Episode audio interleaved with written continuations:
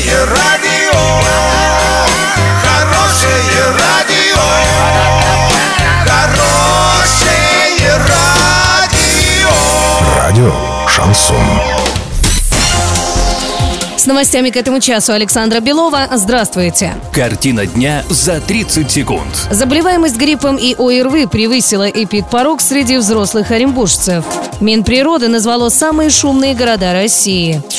Подробнее обо всем. Подробнее обо всем. В Оренбургской области эпидемический порог по заболеваемости гриппом и ОРВИ превышен только среди взрослых оренбуржцев на 7,2%. Такие данные приводит пресс-служба правительства региона. По данным территориального управления Роспотребнадзора, с 21 по 27 января число заболевших ОРВИ и гриппом в области увеличилось на 22,5% в сравнении с предыдущей неделей и составило 9700 человек.